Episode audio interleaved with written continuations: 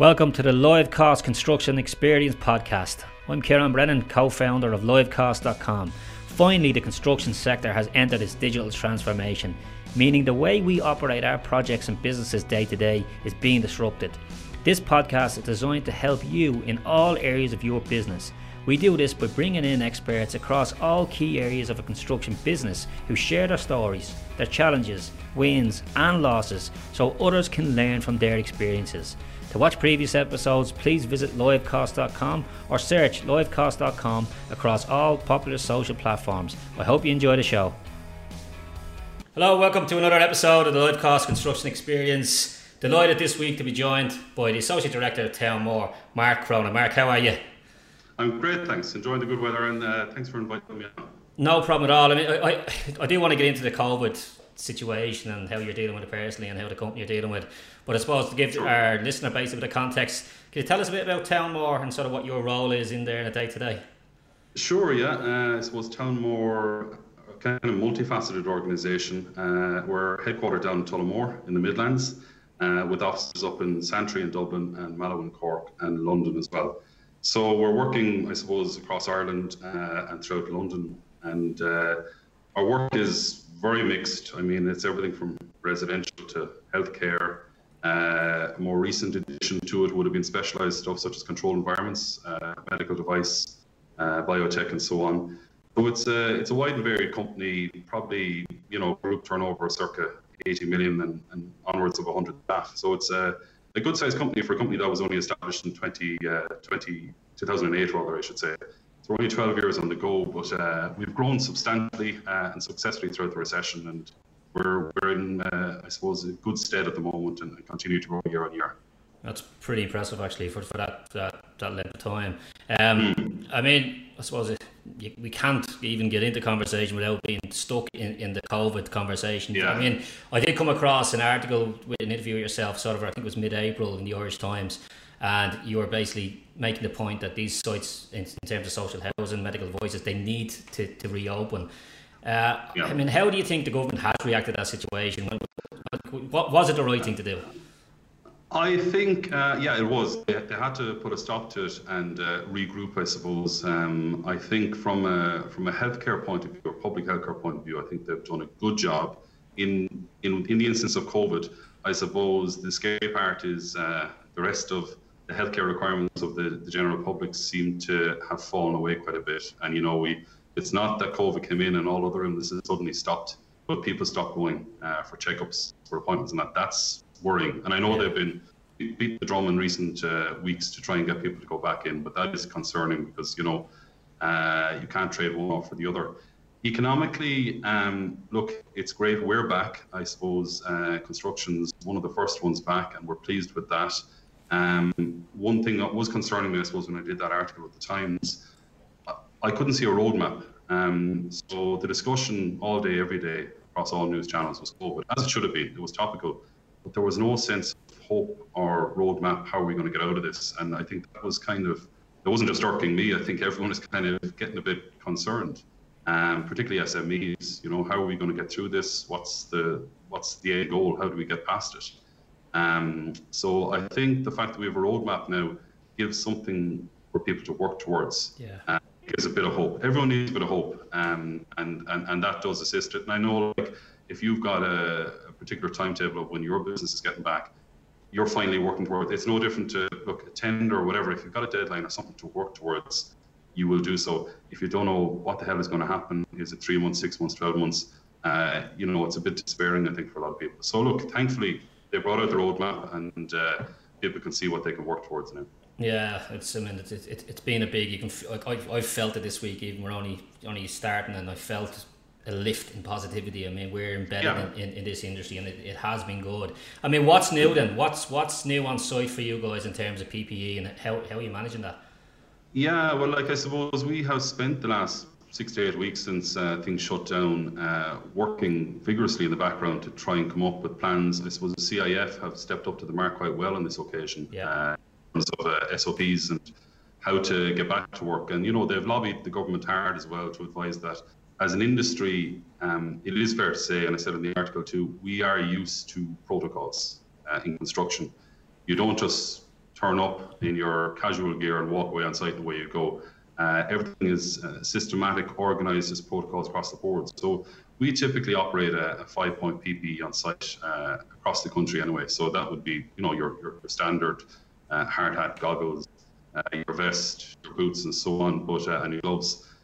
we have introduced masks where required. Um, so it depends on, look, if you have a bricklayer working on his tod down the end of the site in the fresh air, and he's no one around him, he's probably safe enough.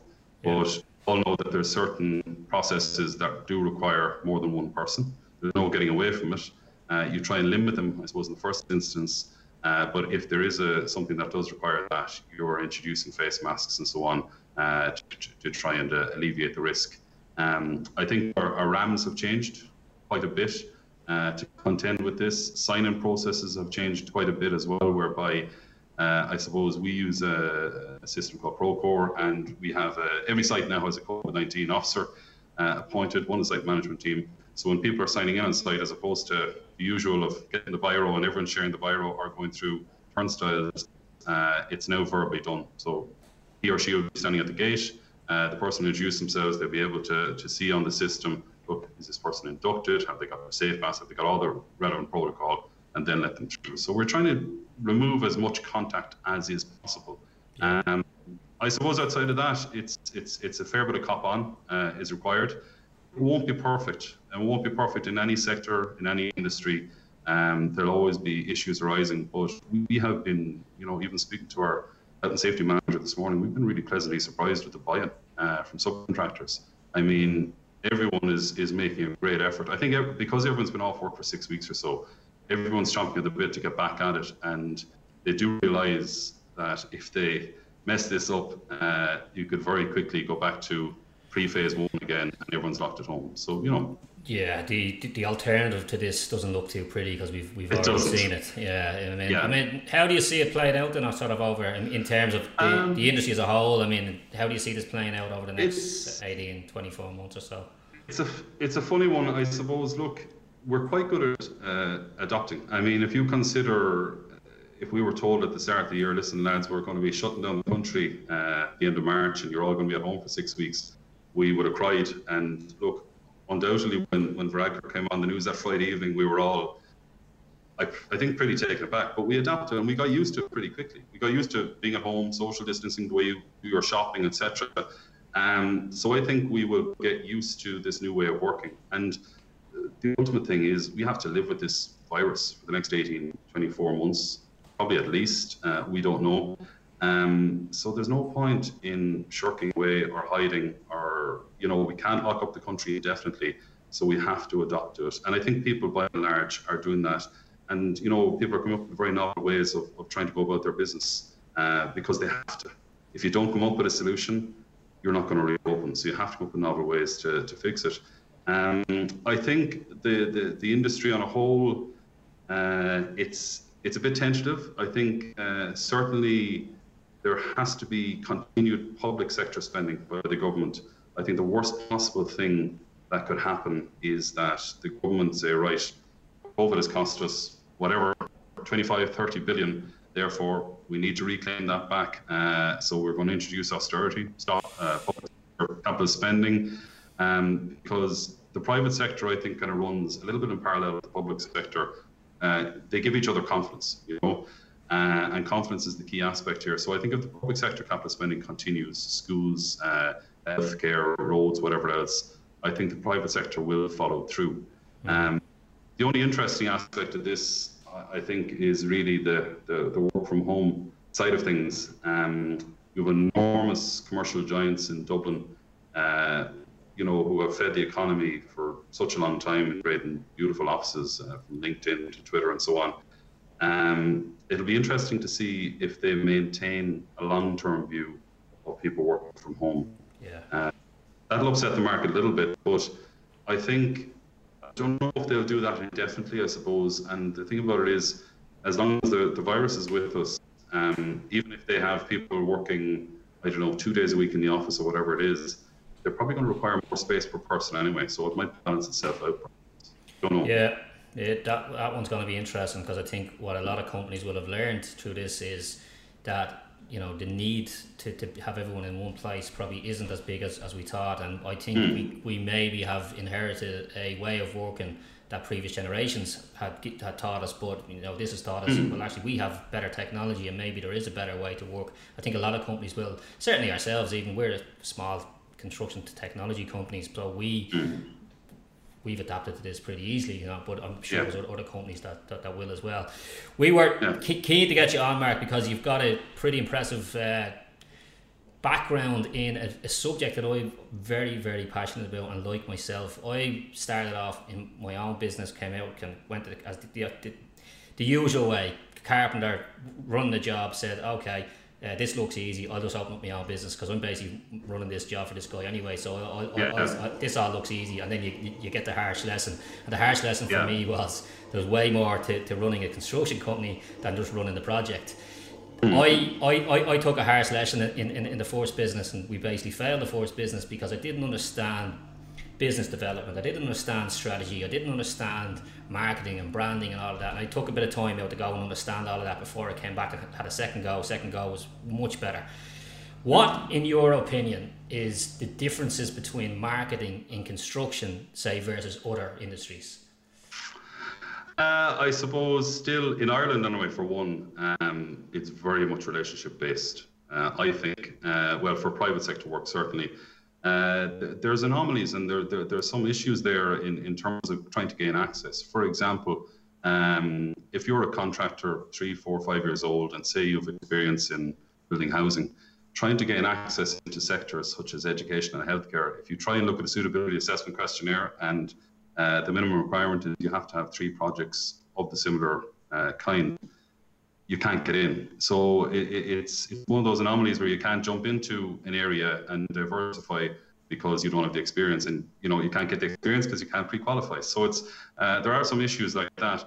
But I think uh, on the private sector side of things, it's very much relationship based, which I quite enjoy. Um, yeah. I must say, it's uh, it's great if you have a lot of contacts and you're able to lean on them and gain business.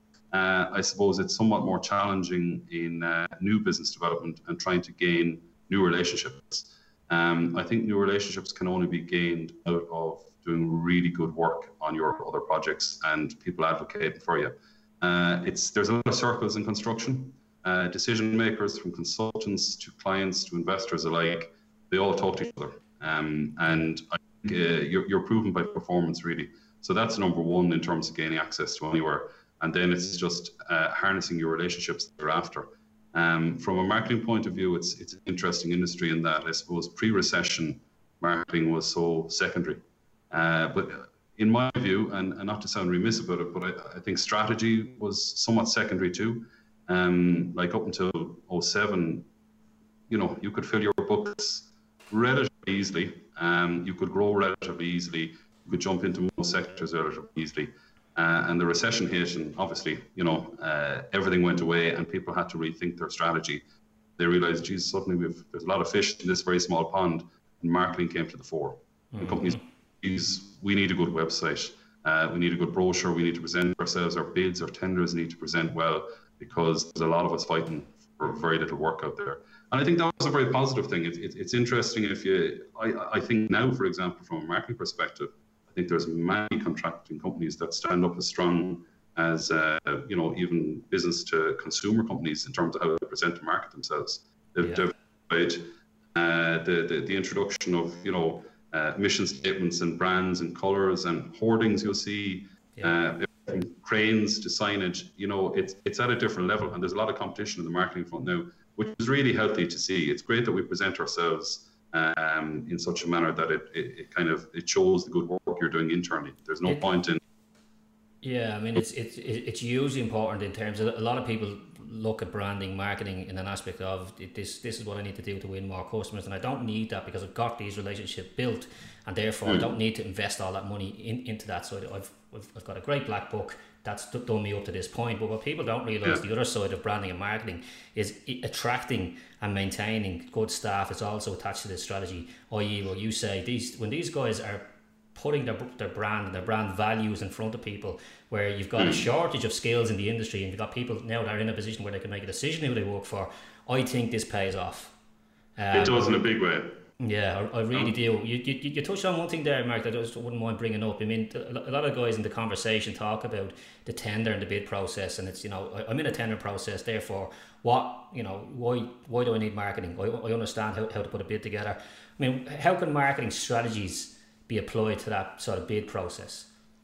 Well, to a bid process, I suppose, again, uh, bids in terms of their appearance and submission have changed an awful lot from pre recession to now as well. So you would have seen the introduction uh, of a much better marketed material uh, post, or well, I won't say post recession, since the start of the recession, I should say. Uh, pre recession up to 07, you could very often just bang in your former tender and general summary and away you go. There was no questions asked. Um, I think a lot of procurement officers and PQSs and PMs now are looking a lot deeper and they're wanting to see what your company is about. Um, you know, you, you can't just jump in and go for it. So I think that's I think that's a positive thing. I would have seen a, a massive shift change in, in 2008 in terms of how bids are presented, and uh, they're now really really proper marketing documents. They're they're a brochure of your company and they're putting your best foot forward. Um, I suppose, look, you, you would have seen introduction, speaking from a, a technical perspective, the, the likes of InDesign Photoshop, uh, a lot more softwares to create proper uh, material to go out there. Um, but, but, like the, the, the, marketing and business development side of things go hand in hand in that regard. The, the, the, instance about bids, I suppose, uh, and it's something I've worked, I suppose, in for 12, 13 years now. Um, it's timing, it's delegation, um, it's, I suppose, quality over quantity. We would have had a habit in this industry of drawing up a 100 page document and you kind of throw it at it. There's your Bible. Your answer is in there. But if you're making it hard for the person procuring to find what they're looking for, you're on the back foot straight away. So if you're in receipt PQS, for example, and it's a 20 million euro apartment building, and you're in, in receipt of a very nicely presented document, it sets a tone immediately. You go, geez, these guys look professional. And you mm. can you can you can punch above your weight in that regard. You know, even for smaller contractors, but then it's about, I suppose, drawing up your bid exactly as per the requirements. So you make it really easy to read, really easy to mark. It's no different to, you know, uh, I suppose uh, an exam in school or whatever. You just make it easy for the reader and you will gain marks better. And then it's quality over quantity as well. Don't just throw the Bible at every part of the thing because you have it handy and you don't put the effort in. Read the stuff and just two pages of quality will definitely be much better than you know 20 pages of generic stuff all day every day you know? Yeah th- th- there's a couple of things you, you, touched on there actually which are interesting. Uh, you're obviously saying 12 13 years experience there putting these bits together. If you were to summarize three three of them points that you touched on there three top tips let's say for a successful bid what would what would they be?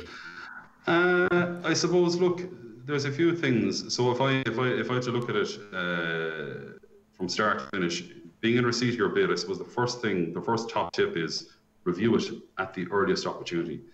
I think we all have a habit of, and look, there's there's still times where you kind of, particularly if you're busy, you might receive a, a tender in and you've got five, six weeks to return it, and it kind of gets put over there because look, I have this much on my desk and I need to get at this before I even look at it that's probably the worst thing you can do because if you do that, you're just going immediately on the back foot and you're putting yourself under pressure. So I would say reviewing it straight away from the front end. I'd usually do a, kind of a tender launch summary whereby I review the requirements. Uh, second top tip is, is delegate early.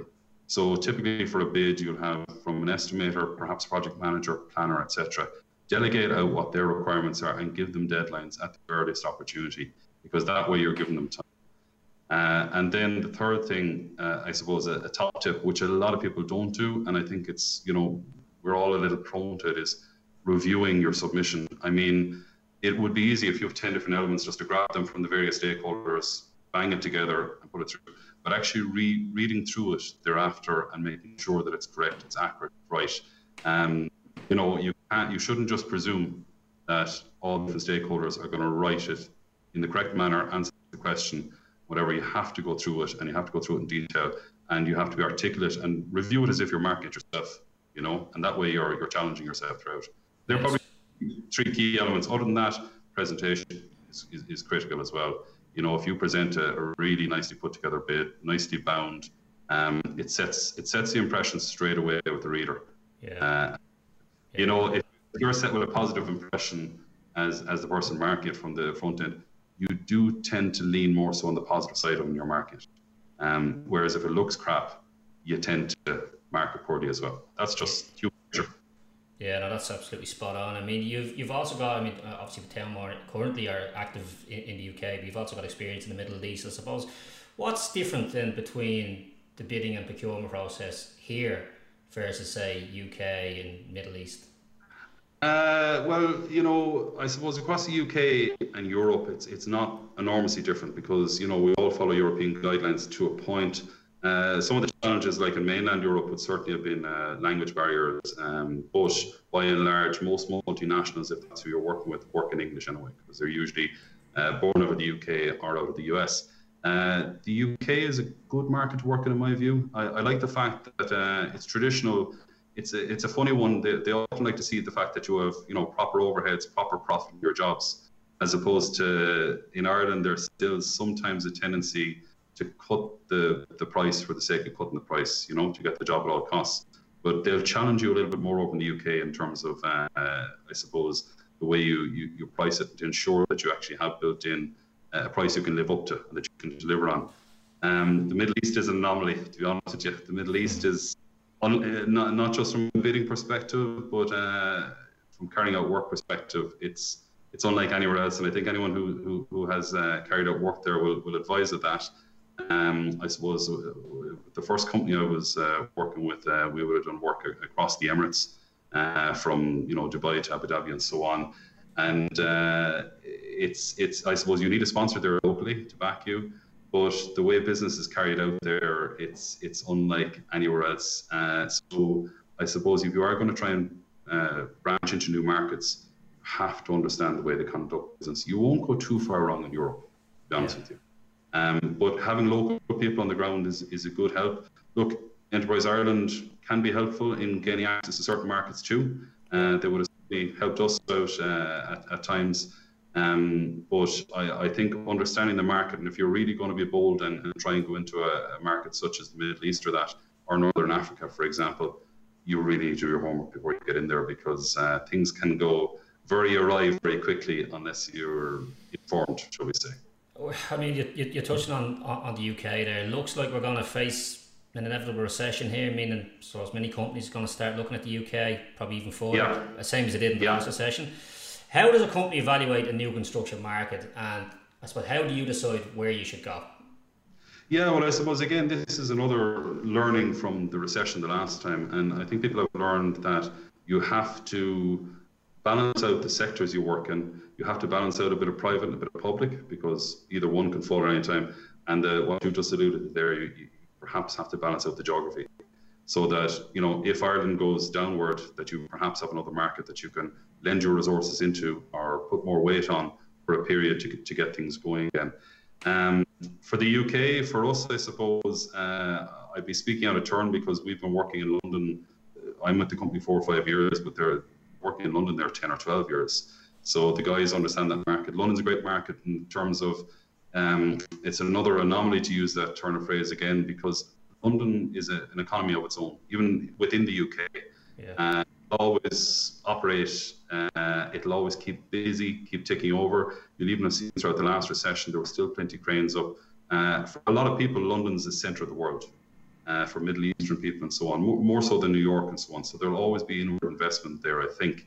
Um, but in terms of establishing a market, you have to first of all understand what's your reason for access. Why are you doing it? Like, um, yeah.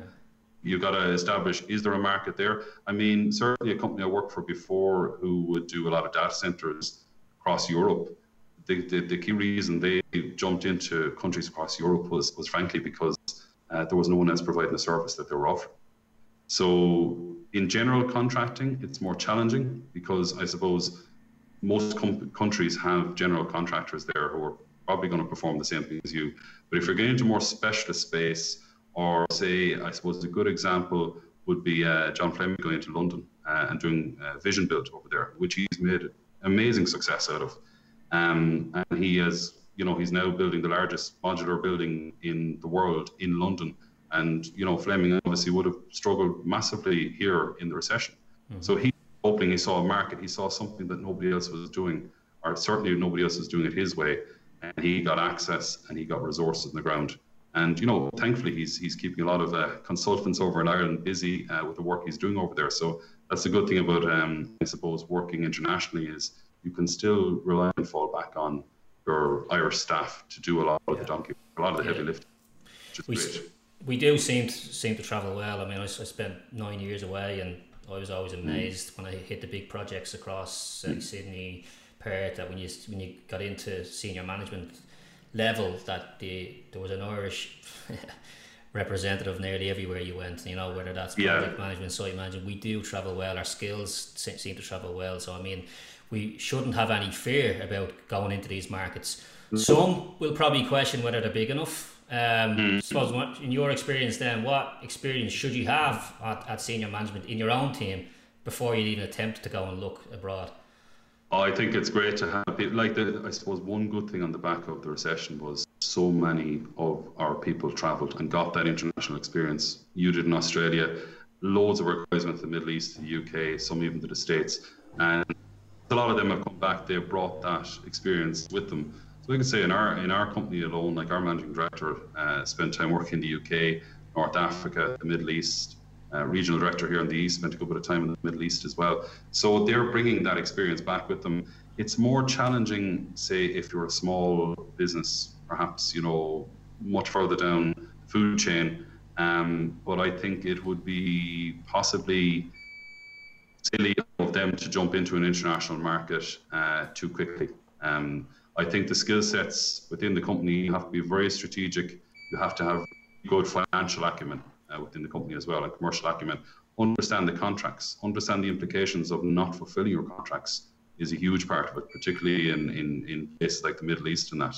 Um, but like I, I think for any business in Ireland, uh, construction business or otherwise, uh, small, medium, or large, I think jumping into the UK isn't such a big deal. I know companies that turn over three and four million who have uh, performed jobs in, in London, for example, successfully. Uh, it might be a one off job because a client dragged them across, and there was no issue. Uh, we understand the UK very, very well. There's no issues jumping in there. Uh, there's a few language barriers in the likes of France, Denmark, uh, Switzerland, and so on.